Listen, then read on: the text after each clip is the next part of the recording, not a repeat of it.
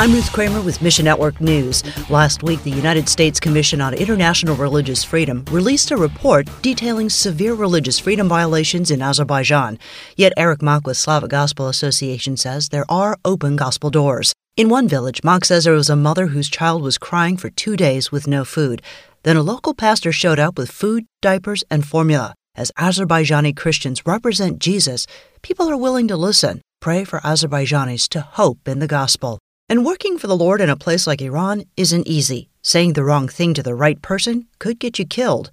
Yet Iranians are desperate for truth. Two years ago, Transform Iran launched a free mobile app to help meet the need. Today, the app has been downloaded thousands of times and is used frequently across devices. Pray House churches will start in ethnic minority communities as people access scripture in their heart languages.